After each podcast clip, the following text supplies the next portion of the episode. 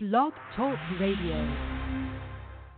If I speak for your followers, and I speak for your ex followers, and I speak for the curious outsiders looking in, and you remain silent in the shadows and don't let your balls drop enough to come out and say something, then I say, who do you speak for, Mr. Miscavige? Anything on earth that says, don't listen to your mum and dad, don't talk to your mum and dad, that's bad. Yep. Wrong. I remember sitting there wishing I could just scream out loud and beg for help.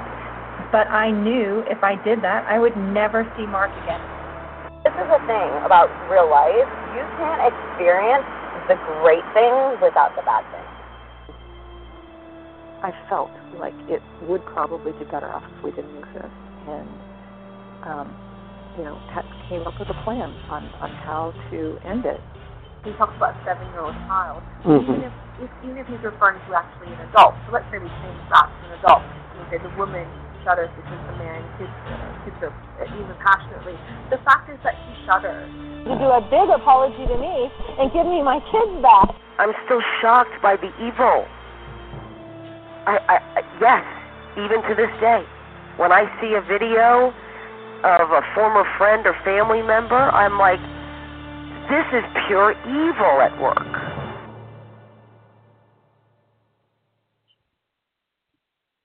Okay, welcome to Come Get Sum Extra, another episode. Uh, where we left off last week was with Penny, and I can't say her last name very well, and I get kind of screwed up right around the X. I just call her Penny X for, I don't know, randomness. But uh, when we left off with Penny, she was uh, with her husband Brian uh, being recruited, or they're trying to recruit her, and they hadn't quite hit that button yet to really irk her enough to say that they went too far on the hard sell, but uh, we're about to find out just how far they would go to try to recruit her, and then we'll find out more about uh, Brian's deteriorating condition uh, that led to his passing, which actually um, was uh, May 26th, one year ago. So tomorrow uh, will be the year anniversary of that, which Penny writes about in her blog, ScientologyWidow.wordpress.com. And that's, this is one of those things that really it's really bothered me. You know, the of course, of course, uh, the uh, the abuses, uh, the various different kinds of abuses, are, are some of the big one of the biggest things. Um, you know, uh, that bother me about this whole thing. Of course, there's the uh, the the disconnection, but this is one thing. This particular situation with Penny, especially because of uh, in, her case, uh, the the collateral damage. I don't think gets enough attention or gets talked about uh, when talking about the abuses in Scientology. Uh, there's a lot of collateral damage of people who never had anything to do or wanted anything to do uh, with Scientology, and it's unbelievable uh, how bad it can be. Uh, you could think of any wise employee that didn't want to practice Scientology practices that may have been punished in some way at their job. You could think Aaron Smith Levin's children who uh, weren't able to have a good relationship with their grandparents, who were then forced to move away because they were living too close.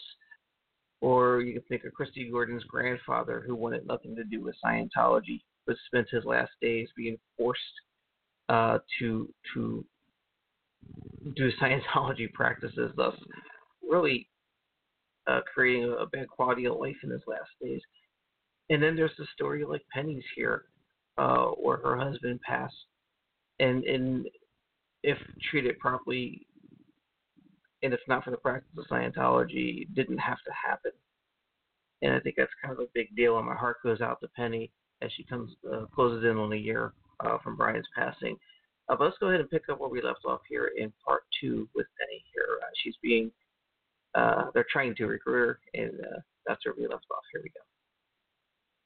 um, Brian was just sitting there beaming. You know, he didn't really say anything. And then, um, and then somehow it came out that I had kids, and so she like leapt out of her chair and said, "I have something you must have." And she dashed around the corner and then came back with this book on parenting. And she said, This is a course that we offered, and you really must take this course if you have children.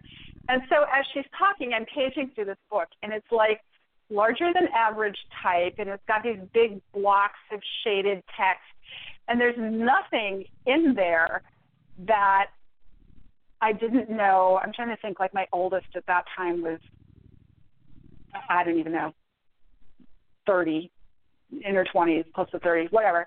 And so I'm I'm paging through this stuff, and I'm thinking there's nothing in here that I didn't know more than 20 years ago. Plus, I could have written this book and have written it better.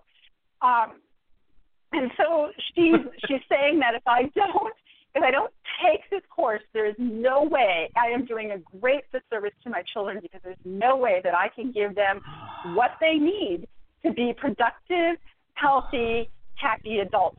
Now, you want to talk about reactive? Now I'm pissed. Only I'm Scientology.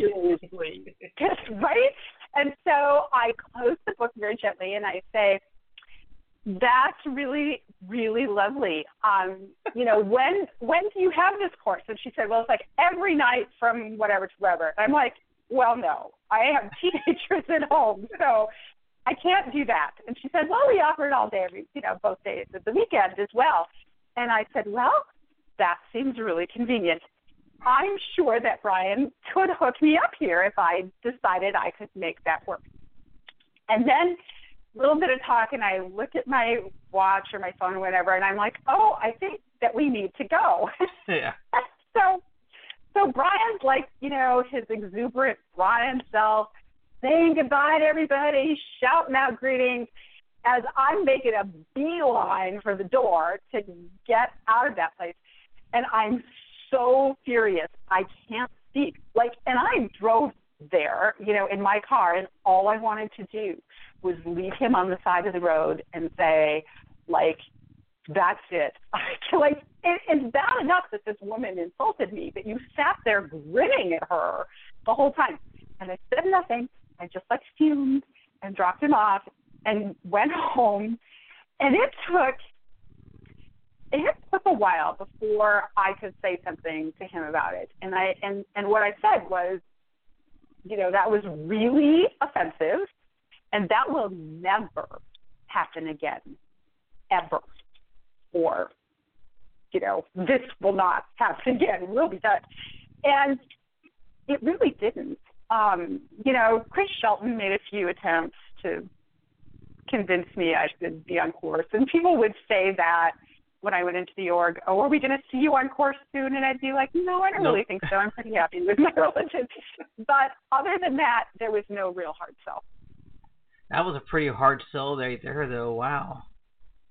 That was awful. Really awful. And the imagery of her getting up and shooting across the room to get the book Mm-hmm. is so important to show it to you. It, it, the, the the visual is hilarious, but I totally can see what you, what you imagine what you're saying. Uh, that exuberant need. You have to have this. hmm Uh, wow. Finally, something because you have children. We have the answer. Like, that was the end. know, that was it. that was the end.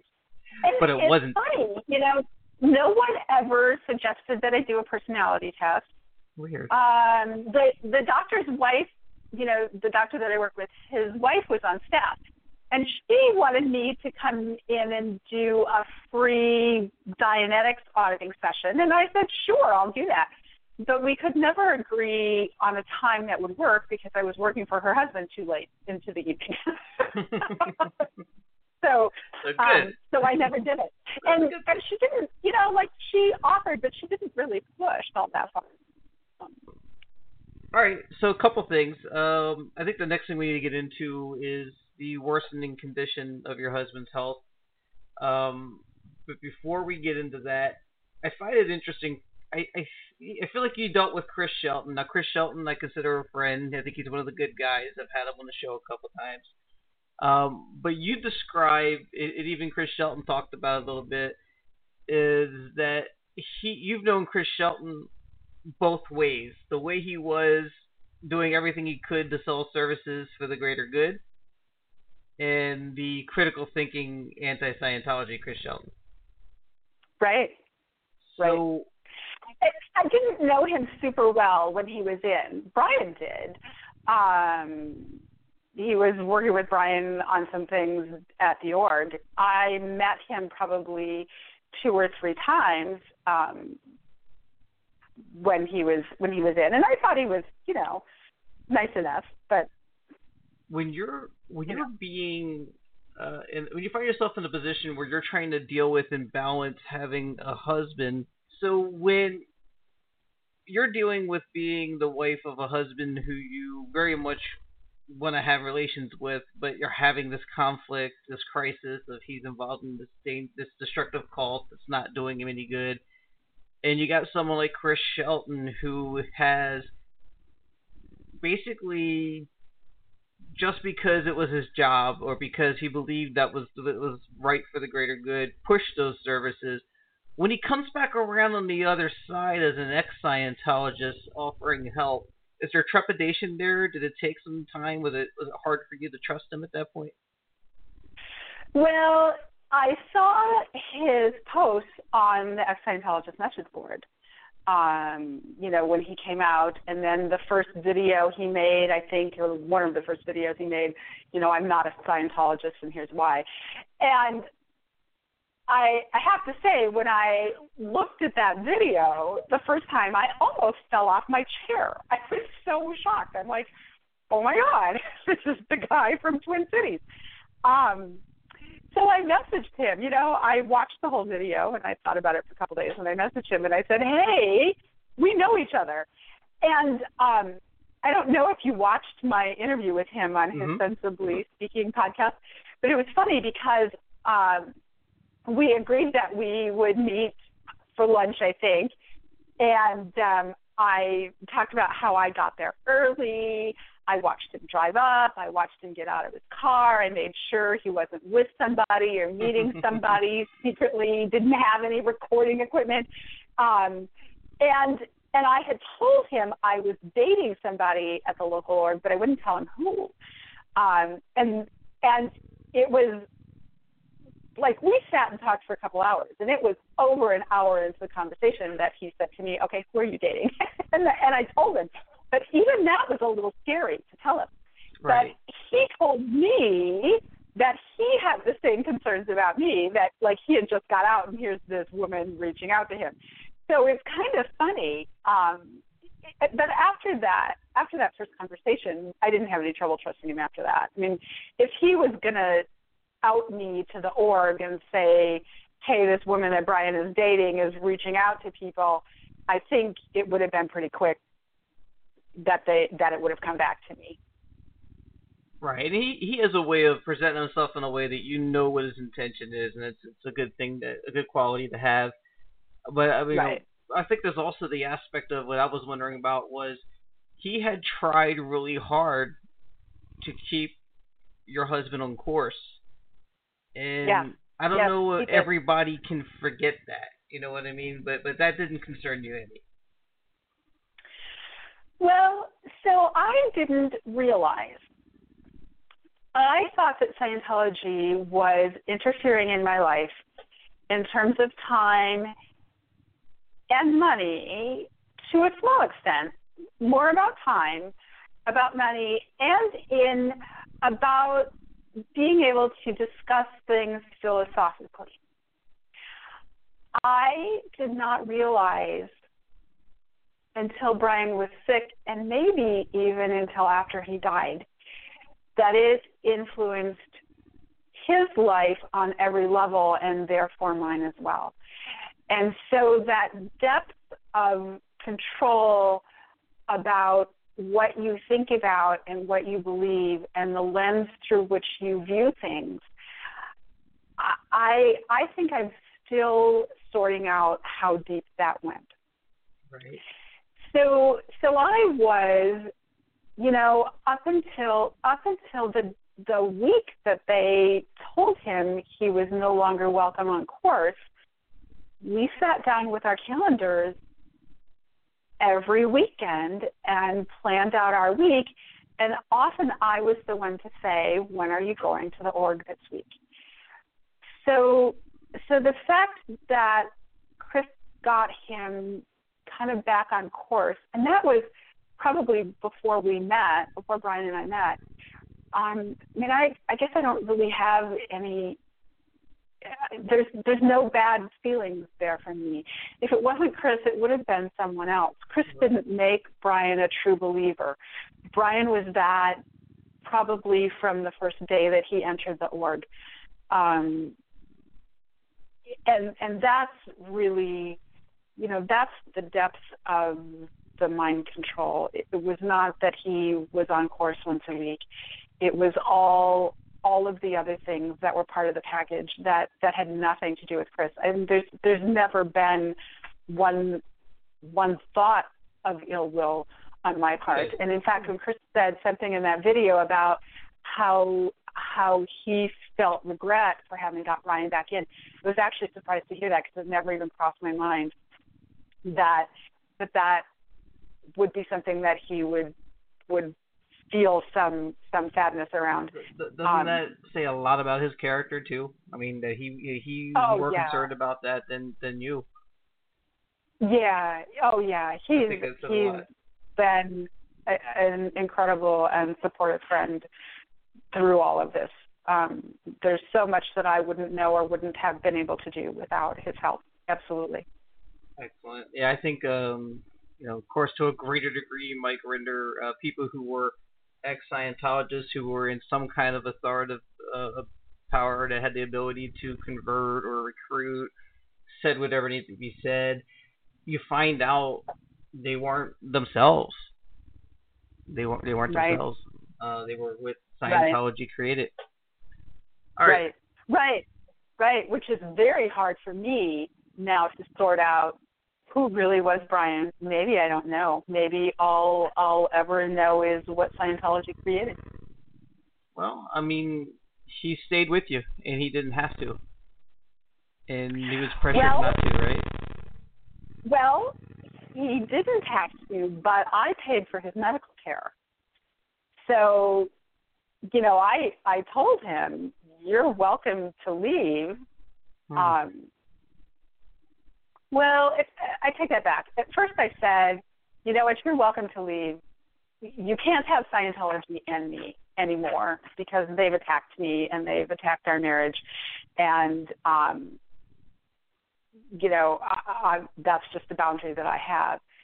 But if you want to leave, if you think someone else will take care of you the way that I'm taking care of you, I'll still pay for your care. But as things got progressively worse and he got sicker and there were a whole lot of dynamics in there, you know, I I said, you know, that's not really the case anymore. Okay. Um, so, to a certain extent, I think he made a choice to take care of himself. But before he knew how sick he was, he did choose to stay.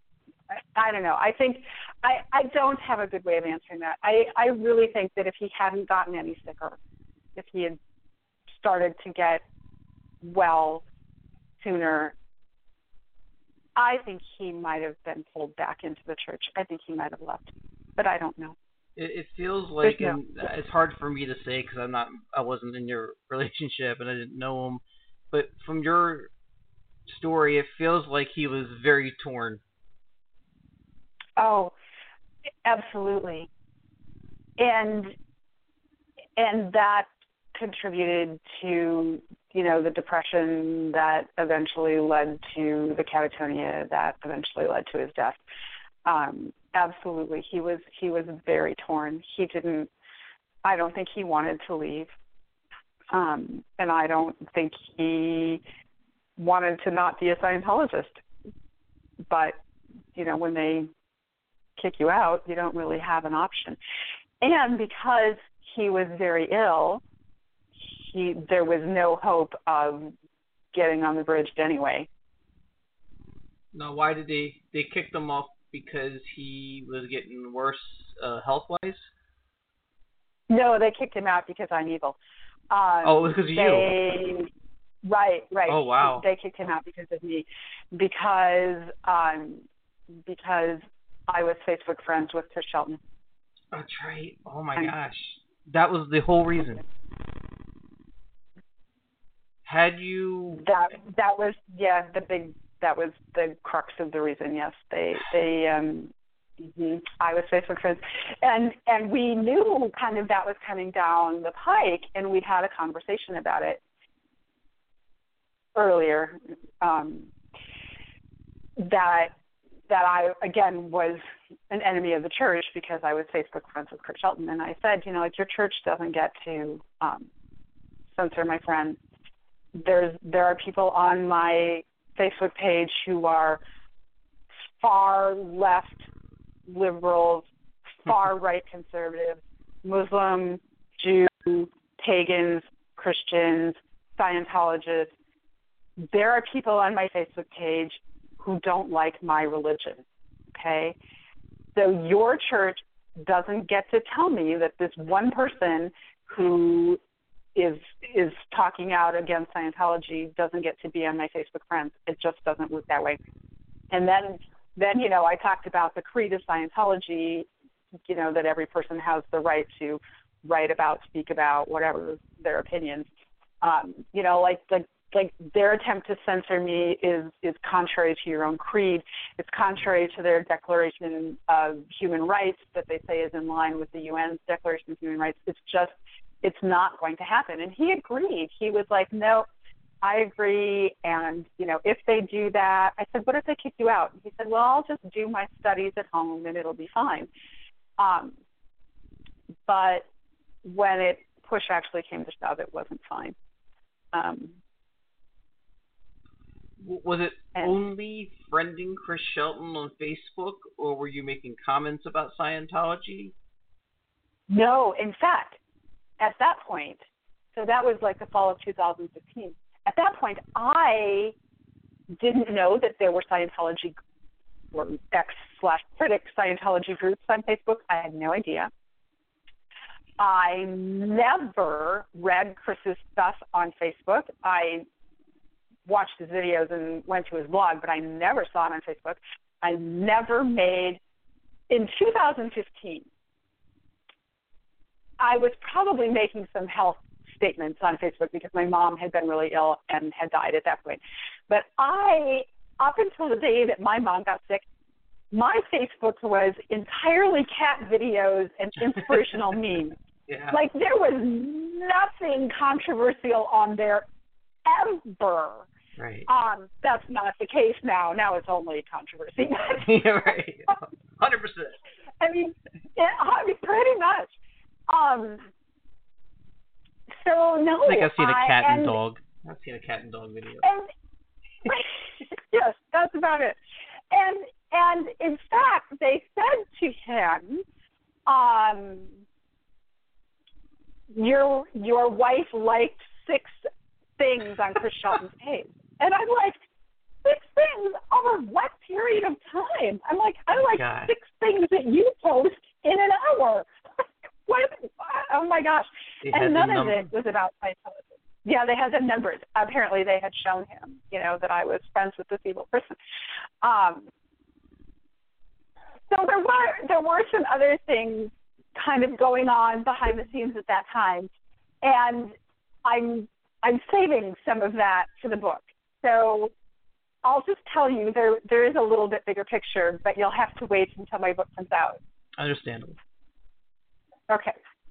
Um, but it but really it, the the big the big fiery thing was was that I was Facebook friends with for Shelton, particularly because he had been in Twin Cities, and that, as you know, was a big deal because he left the Sea Org, and that reflects badly. Blah blah blah. Yes. Do, do you feel that's bigoted of Scientology to treat people that way? Because I feel like that's bigotry in itself. Because they're always crying bigotry. Well, they cry bigotry when what they mean is you disagree with me. Right. You know, I, just because I disagree with someone or something doesn't mean a that I'm attacking it or b that I'm bigoted. You know, um, I think where they could, where you could make an argument for bigotry is their personal attacks against people who speak out, where they get former friends or family members to tell half truths in videos where they make hate pages that are untruthful or skewed or um, flat out lies. That those are the kinds of things that I think get into attacks or bigotry. Um, but if they disagree with someone speaking out, okay, say you disagree. And and if you disagree, this is this is what I talk about in critical thinking, is if you disagree with my arguments on anything, if it's religion or gender politics or education or healthcare, then go do your research, go find your own research, you know, peer reviewed research papers, and come back and present me with facts that oppose what I'm saying and that present Right. your point of view. That's a rational disagreement. But to start calling somebody names, um, or which including bigot, because they disagree with you is is well, it's an error in reasoning. just you know, it's, discrediting. you know, I had Right. someone I had someone ask me the other day. You hear this a lot from people who are in Scientology. I heard this from somebody who's one of those in between people who are out of Scientology but they're still believe in it. That uh hit me with the question of when's the last time you talked to a Scientologist? And I said, when's the last time you talked to a mime? Because it's the same conversation. I've invited since I've started this podcast, I've invited actual active Scientologists to be part of the podcast from the beginning. Leah Remini in the Aftermath has invited Scientologists to be on the show from the beginning. They don't have an argument. It's not that we Right. don't talk to them or try to understand their side. They don't present a side. Right. Right. Well, and remember, you know, they they can't present a side because there's that prescription against verbal tech. So they can't they can't explain to you verbally what they believe. What they have to do is get the reference source or tell you to come down to the org and take a class. I do get that a lot. Yep. Why don't you go? Why don't you go check out the local org? I did. It was locked. The lights were out. No one was there. No, it's funny. This is this is the God's honest truth, and I haven't actually talked about it on this show. Um, the Orlando org, that's the address that was listed on the website last year, had opened the grand opening. I want to say like late 2015, early 2016. I have a screenshot of the grand opening. I went last year in 2017 when they were advertising walk-ins welcome. I went there during business hours. It was locked. The lights are out. There was no one around. I had been talking about this all year long. Now all of a sudden, someone messaged me a few months ago, back around Christmas, and said, "Oh, that hasn't opened yet. We haven't had their opening yet." And I showed them the grand opening, and, and they didn't really have a good answer. And now they closed it, and now they're going to open another one. I don't know if it has anything to do with me outing them, or if it's just an excuse, but the whole thing's full of inconsistencies and, and twisted truths. It, it's hilarious. Right, and you know, just to take a small example, like the Purif, they'll they'll tell you what L. Ron Hubbard said the Purif is supposed to do, but when you counter with science, with good science, they don't have anything to fall back on. You know, like like go get science, have someone in medicine or physiology or exercise or whatever review what you're doing, but they don't have that. I mean, they're, they, it's as much as they say it's an applied religious philosophy and not a faith. It really is faith based. You you are you are believing what L. Ron Hubbard said 100%, and countering that with fact um, you know, doesn't they have nowhere to go from that because they can't go find research, what you and I would call research, Right. to back up what they believe because it doesn't exist. Well, that's the materials they send you. They go, okay, here's a link to the information of my argument, so you can see the proof, and it's it's an LRH document.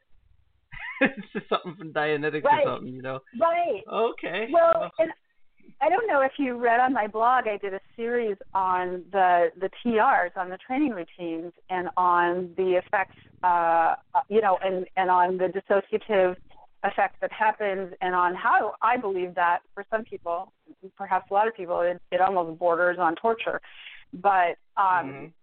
I got a lot of pushback from the same community, you know, the people who aren't in the church but who are still practicing, that um, that that it's not dissociative, that it's not trance-like, that it doesn't do these things, and there's no research. Well, actually, there is research. There's there's research on fixed eye staring and on the trance that it induces. There's research on the closed eye um, uh, sensory deprivation on, on the trance and hallucination that that it induces.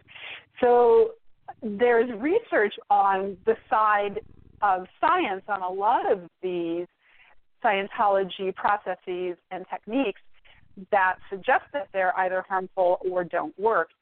But but on the Scientology side, no one has done the research to say that it's not harmful or it is beneficial or that it is that it does work. And so they don't have anything to counter with because they can't actually do that research. They have no mechanism for actually doing the research. Their only mechanism is believing what L. Ron Hubbard said. Like you say, the research paper they send you is something that L. Ron Hubbard wrote. Yeah. Well, look, I mean, a lot of it's placebo effect. If you pull out your fingernails and the next day you have a good day, then pulling out your fingernails must work. Right. You, you know, that's the how that's the research. Um, right. So, so getting back to uh, so what your book's going to be about, and what a lot of your research is, and a lot of your efforts online to to educate people about the abuses of Scientology, is that you hold Scientology responsible for your husband's death. You feel it was preventable, and it was the practice of Scientology that led to him uh, not not making it, basically. So, so what happened? There was more than just the cancer. Right. So so um, it is true that Brian's cancer became aggressive, and um, we began treating that in the spring of 2016, and slowly saw improvement um, over time. So his tumor shrank considerably. All of his labs stabled. Um, his need for supportive measures decreased, decreased, decreased but this bizarre symptom that we saw that we didn't even know what to call it. We would call it confusion, but he was, it wasn't like he was confused. It's not like when you see people who are confused. Um, he was dissociative to a certain extent.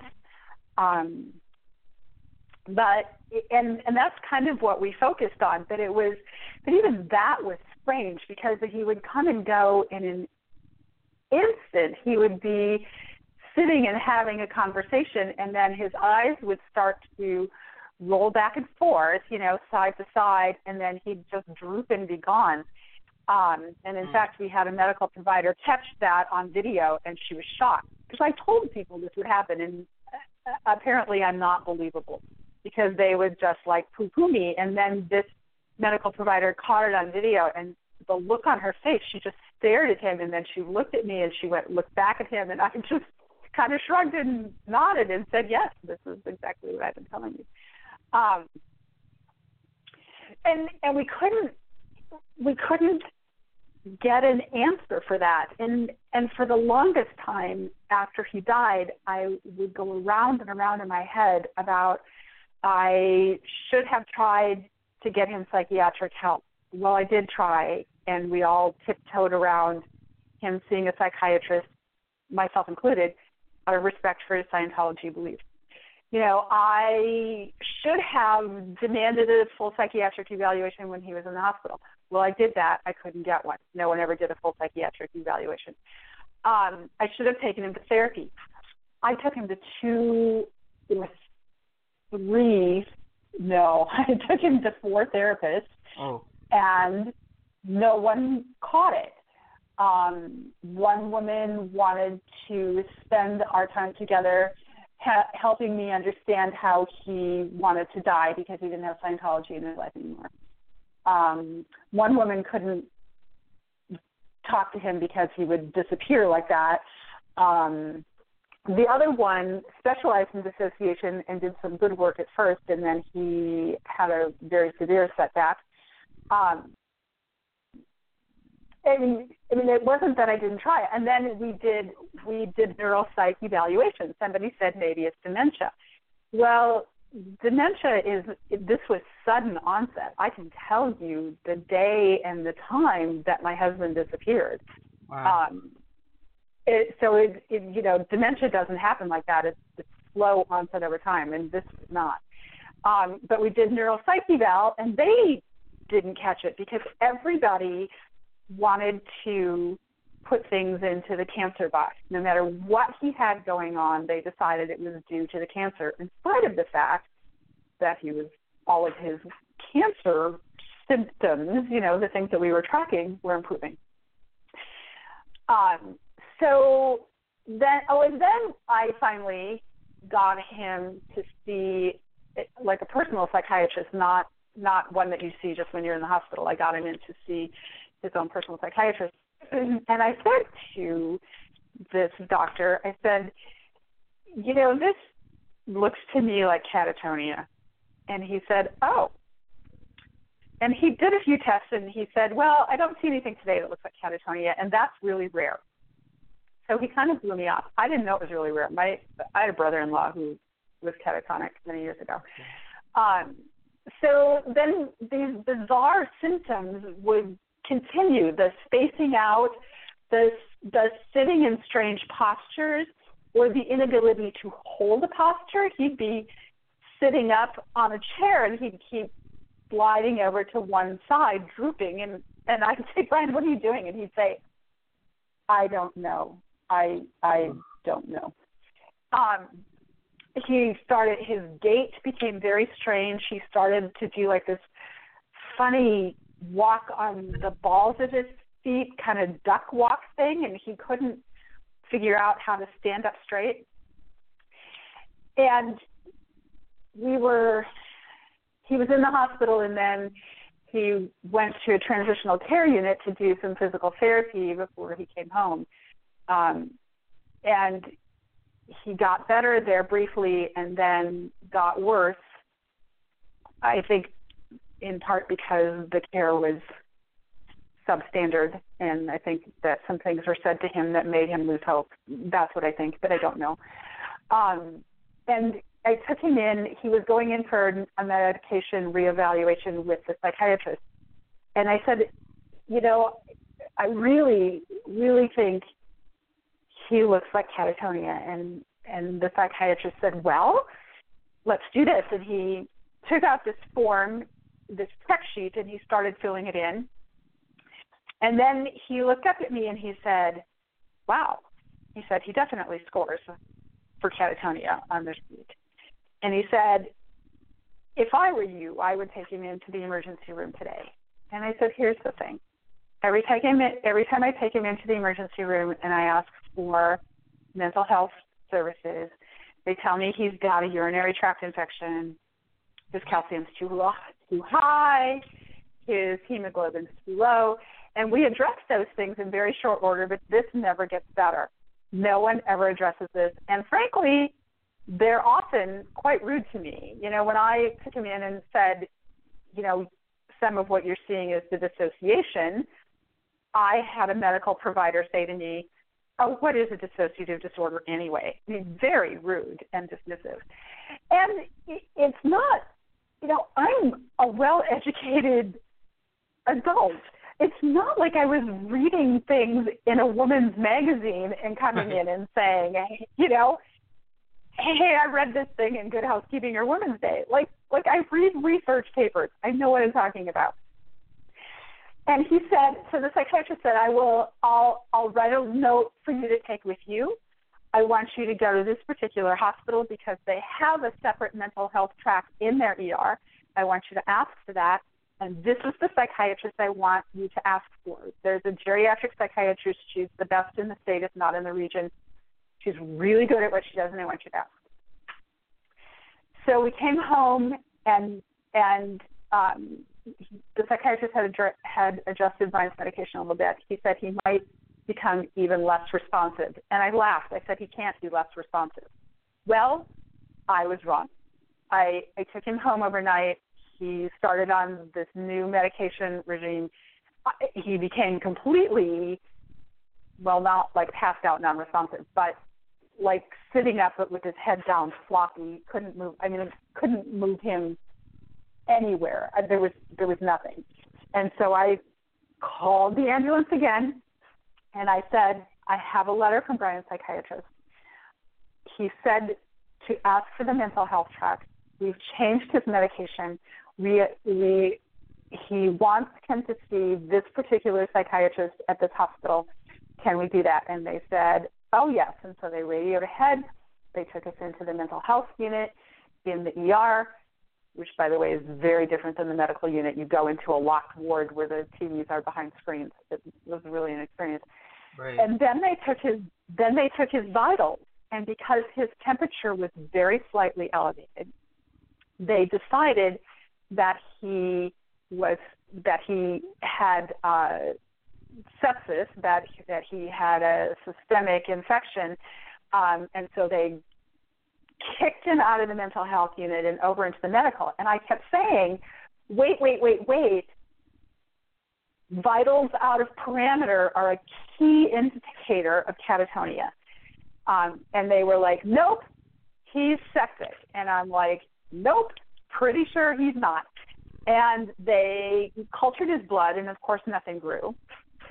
They put him in ICU, and I begged them to see the psychiatrist that we had been referred to, and they wouldn't let Brian see her. They didn't call her down to the ICU.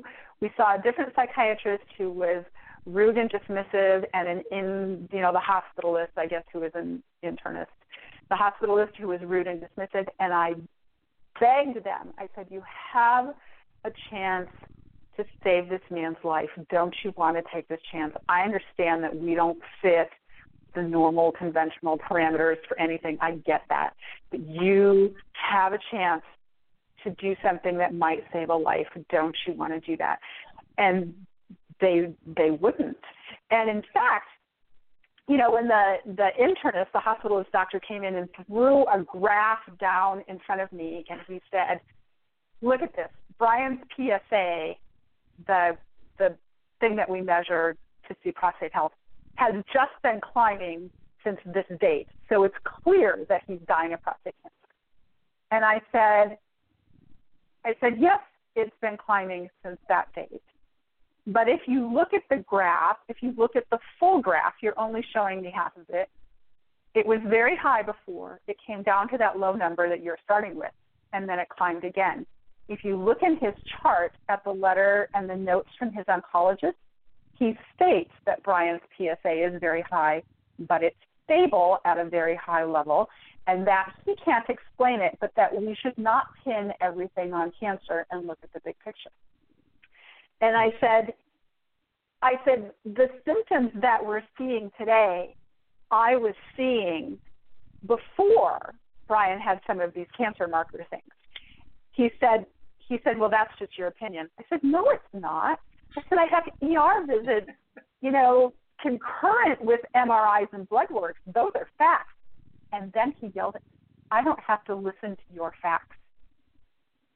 Ah, I said, that was when I started saying standard of care, and I'm calling my lawyer on Monday. Um, but we still didn't see the psychiatrist for two or three more days. I saw the psychiatrist that I wanted to see finally came down after I made a huge stink, came down to see me the following Monday, which was the day that Brian died the first time. And she said, "What is it that you would like me to know?" She was she was very kind. They gave me all new doctors who were very kind. And I said, "Here are the symptoms that I've seen: the spacing out, the strange posturing, the standing in in a strange posture for 40 minutes, the bizarre gait, the not moving, the inability to swallow, all of these things that come and go. They they're not constant. They come and go." And she stopped me and she said, "Absolutely." she said this thing that you've been seeing for a year or more is is absolutely catatonia. She said it's so severe that if I had seen Brian in my office a month ago or 6 months ago or a year ago when he was stronger, I could have forced him by court order to get treatment in spite of his religious beliefs. That's how sick he is. So catatonia, if you don't know what it is, is a psychomotor disease that is believed to run concurrent with either a physical or another mental illness. Most often you hear about schizophrenic catatonia. Okay. It also occurs with depression, but it also occurs with medical disorders. And it's it's considered to be rare, but newer research is suggesting that it's not as rare as we think it is. And it's life threatening because people stop eating. They stop moving, they stop eating, they don't you know, they well basically they end up starving because they don't have good nutrition. Um, and what happened to Brian is that he became so weak that he lost his airway um, and they revived him and then he he never woke up he he was on life support for four more days and then when we removed the life support then he died within minutes almost immediately um, so Brian had a psychiatric history before entering Scientology. He um, had a history of severe depression and of dissociation, and he received electroshock therapy in the 60s. So he was an illegal pre-clear. That's why he was never able to get on the bridge. He received ECT in the 60s, and then he had 10 years of care under a psychiatrist and different psychiatric medication. And then he stopped all of that cold turkey when he joined Scientology in 1977 and had no mental health care.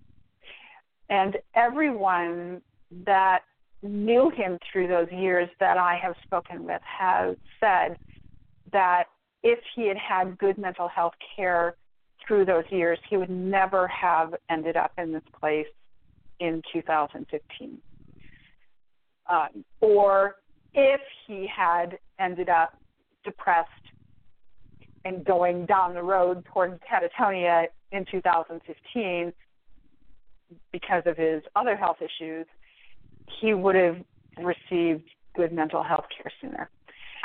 So, you know, as as Chris and I talked about, it it is a multi-system failure. Certainly, the medical establishment failed him um, and and failed him severely.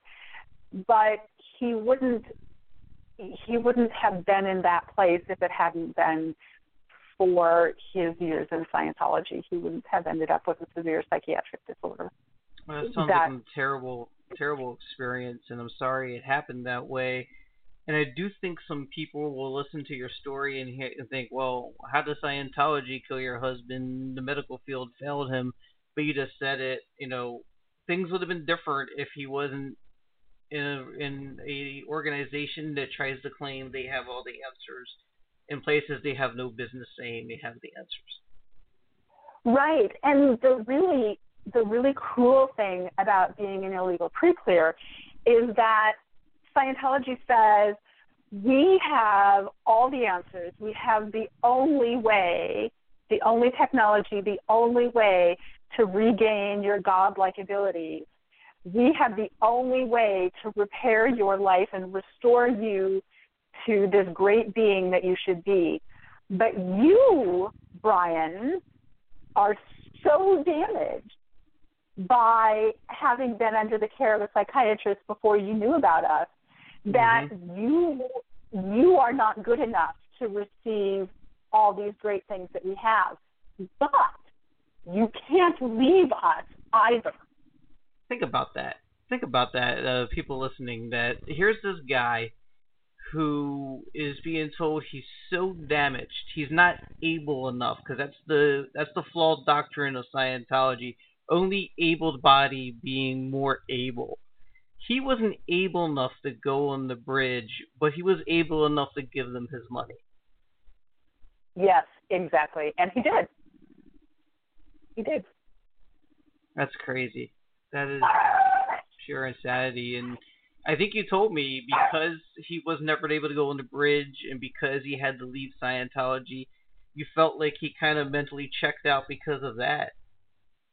Oh yeah, he um when he got sick, before we knew everything that was going on, um he sat in a chair and didn't move basically and um and I and I said to him, Brian, you, you have to you have to eat and you have to get up and you have to move. Like you can't just sit here in this chair and die because you're not on course, you know, or because you're not at the local org. And he looked at me and he said, I don't have anything left to live for. Wow. This is Scientology. This is Scientology. Exactly. So I want people to realize, and I think people do a little bit, but I do feel like I know you wanted to, to, to talk about a little bit that the never-ins that are affected, and I'm not saying that I'm sensitive to this because I'm a never-in. I, I, that's not what I think about. I think about the people who are affected as collateral damage. Um, the grandchildren, the brother, the sister, the mother, the father, who never had anything or wanted anything to do with Scientology, that get terribly affected by Scientology practices. And this is a very major example of that is your life was turned upside down, it was kind of like without being imprisoned by the cult of Scientology mentality, you're imprisoned by the situation. You were stuck in a situation where you couldn't be fully honest and communicate with your own spouse because it would shake the foundation of your marriage, basically. Right. Right. There were things that we couldn't talk about, and and our agreement, um, you know, when we first started dating, in, and it was serious, is that is that we would share who we were, that we wouldn't hide who we were, and yet, and yet, I couldn't share who I was in that in that area, you know, and and not not to say like I think you need to get out of this thing or it's a cult or it's evil, but just to even be able to say I have concerns or or I don't know that I really buy this thing that I heard at the event. Um, let's check it out. Right. You know, which which I would say about which I do say about things in paganism all the time. I'm like, mm, I'm not really buying that. do you have a do you have Right. a resource on that? Right. I mean, you can't you can't say that. But but the the damage I think the damage I think is is I mean certainly what happened to Brian and what happened to us and and it's that's that multi level of complexity. You know, I quit a good job to take care of him. I spent a lot of money on his medical care. Um, I lost friends. I mean, a lot of things happened. I mean, that what happened to me and Brian is an extreme example. But but even when you think about um, grandparents who lose their grandchildren to the Sea Org and um, don't see them again, or friends who lose, you know, who lose their friends because they've entered Scientology and now they are encouraged to pull away from people who aren't Scientologists. Mean, the collateral damage, I think there's a web of that underlying Scientology's high control that that is somewhat invisible. Yeah.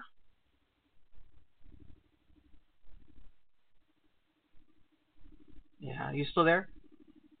Yeah, I am. I felt like you cut out. Okay, that was me again. So I have to watch my edits and get some of those blank spaces out. so Yeah. no, I think you're right, and um, it, it's uh, I mean, how much can we talk about it? I mean, it's, it, it Right, is what it is. right. But uh, yeah, the collateral damage needs to not be ignored because it, it it's it's worse than just like I, it's the saying, right? It's worse than you think. It's always worse than you think.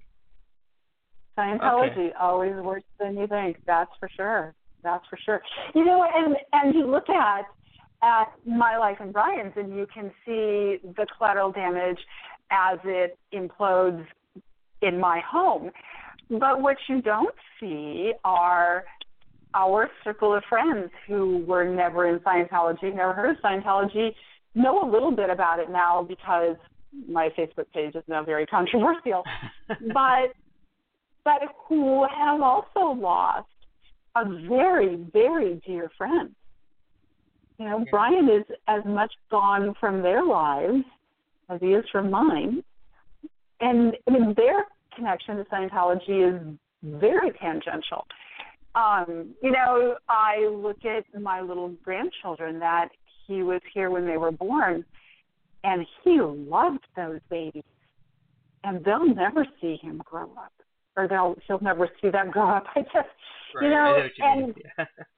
Right, right. And I mean that kind of damage that we don't see, or the camping events that we went to every year for years. Last year we had a memorial service for Brian. These are people who don't know anything about Scientology except a, a tiny little bit that I forced them to hear when I'm ranting.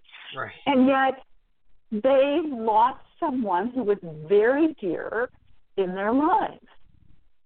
And and I I I think there's a web of damage that just ripples out so far that we can't even find where it ends. That's fair. It's fair to say. I agree. So uh, you would say with a hundred percent confidence, you think he would be here today if he was allowed to have the proper care from the from the start. Yeah, yeah.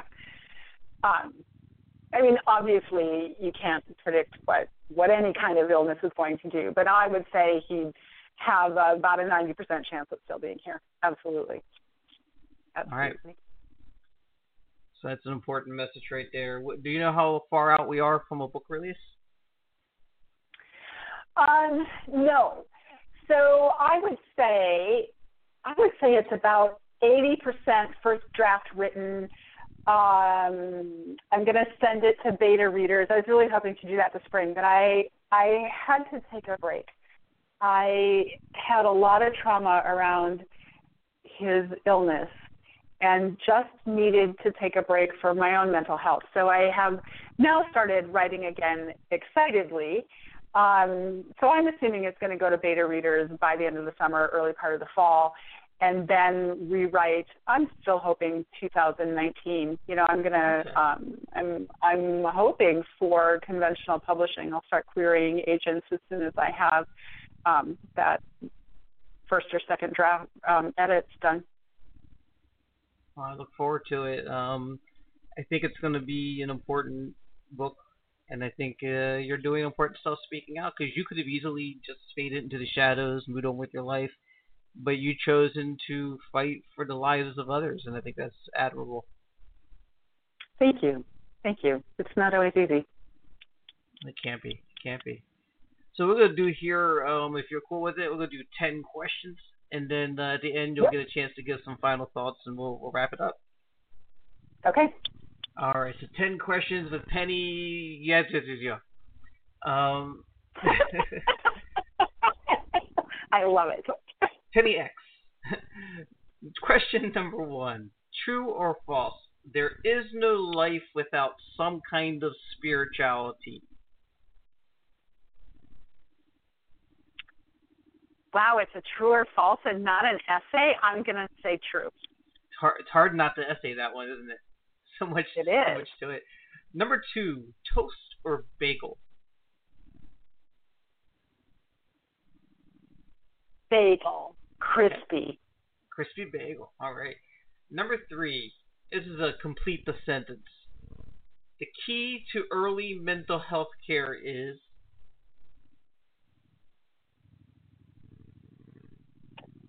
The key to early mental health care is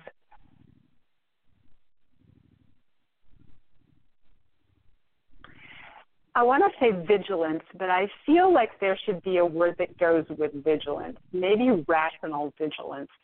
Okay. Okay. Just just just maybe an overall awareness, right? Right. Be aware of symptoms and and be proactive about seeking help sooner rather than later. All right. Uh, number four. Twitter or Facebook? Oh man. yes. I am a social media junkie. yeah, I figured. Yeah, you're all over the place, but in a good way. Uh, Thank you. Okay. So both. Yes. Uh, Twitter can be a mess sometimes, but okay. Uh, number five. Um, recommend three good books if you can. Wow, three good books. Well, outside, so I'm going to rec- I'm going to recommend a category of all of the people who have come out of Scientology and told their stories or written um, uh, information about Scientology. So any of that you must read. Right, so many. I mean, you can't even pick three. Plus, like if you pick one, your other friends aren't going to be happy. So any of Yeah. them, they're all amazing. I'm going to be diplomatic and keep my friends here.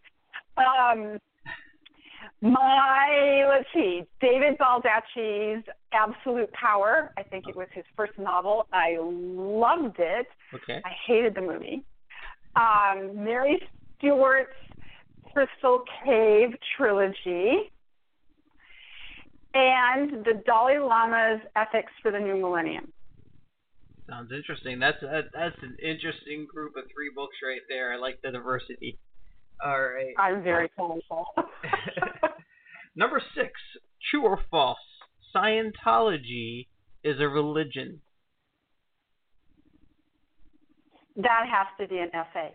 Um, Scientology, I think that practitioners have a right to call anything they want a religion. If I decide tomorrow that I'm going to worship my cat and that's going to be my religion, I think that I have the personal freedom to call whatever I want my religion.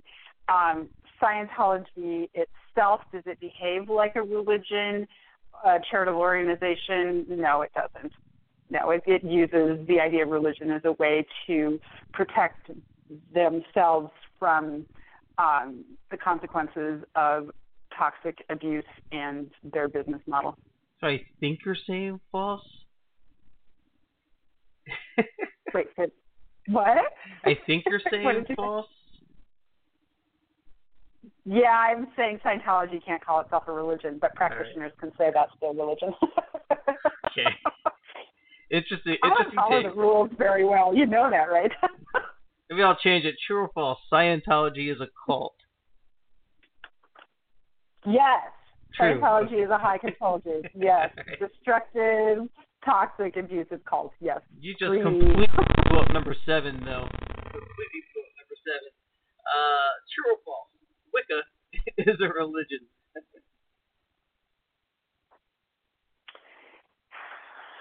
I suppose. I don't know. You kind of Is said it? it wasn't suppose it is. It doesn't. It doesn't use religious cloaking as a way to avoid tax, um, tax obligations or to abuse people. Okay, that's fair. Number eight. Drink alone, drink with friends, or just drink water because it's necessary to live. Yes, all of the above. just drink. I live in Wisconsin. you drink milk, you drink beer, you drink. just drink. Right. right. But but responsibly. Of course. Oh yeah. Yes. I live Number in Wisconsin nine. in the 21st century. Number nine. Why ask why? oh my gosh. Because there's so many fascinating things out there to know. It just um like I can't imagine not asking why. Plus, plus it gets you invited to be on your kids' trivia team when you go visit. All right, very Yeah. good. and number 10's kind of over open ended. Is there anything we didn't cover that you wanted to say? Any any messages for the people out there?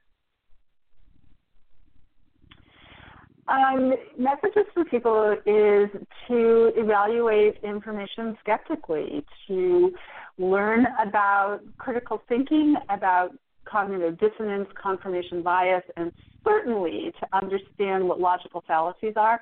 I have a little card of logical fallacies I keep on my desk, um, and to recognize those errors in reasoning when they pop up in arguments um, online, in articles, in news reports, certainly on Twitter or on blogs, and to just, you know, use good intellectual tools for intellectual safety. Protect protect your belief system by being skeptical. Good message. Good message. All right. Well, Penny, thank you for being on the show. I think is uh, I think you have an important story and a, a major message out there, and uh, I'm glad we are able to put it out. Thank you so much for this opportunity. It was really enjoyable. All right. Well, I'll, I'll be in touch, and you take care. Thank you. Have a good rest of your afternoon. Okay, so that was Penny. Uh, apparently, uh, she endured quite a bit of trauma. Of course, like I said, I know she uh, uh, talked about the catatonia. If you want to understand better uh, what happened with Brian and what the catatonia means and what it, catatonia, they kind of like I can't talk today. The catatonic state uh, she referred to and uh, the effects it has on people. I have put a link in uh, with some information. Uh, there's other very good resources than what I linked on the subject if you want to read up on it, of course. And uh, of course, check out her blog, ScientologyWidow.wordpress.com. Of course, remember to check out Lori Hodgson's book, A Mother's Heartbreak. That's out right now. And uh, I don't know what's coming next week. I don't know if I have an interview, if I'm going to rant, if I'm just going to take it off. But I will let you know as the week progresses, folks. Just keep track of my Twitter account, Miami Six Man, or at CTS underscore here. And uh, until uh, next time, stay connected. And that about sums it up. If I speak for your followers, and I speak for your ex followers, and I speak for the curious outsiders looking in, and you remain silent in the shadows and don't let your balls drop enough to come out and say something, then I say, who do you speak for, Mr. Miscavige? Anything on earth that says don't listen to your mum and dad, don't talk to your mum and dad, that's bad. Yep. Run. I remember sitting there wishing I could just scream out loud and beg for help. But I knew if I did that, I would never see Mark again. This is the thing about real life. You can't experience the great things without the bad things. I felt like it would probably be better off if we didn't exist, and um, you know, ha- came up with a plan on on how to end it. He talks about a seven-year-old child. Mm-hmm. Even if, if even if he's referring to actually an adult, so let's say we change that to an adult. And we say the woman shudders because the man kissed her, kissed her even passionately. The fact is that he shudders. You do a big apology to me and give me my kids back. I'm still shocked by the evil. I, I, I- yes, even to this day, when I see a video of a former friend or family member, I'm like, this is pure evil at work.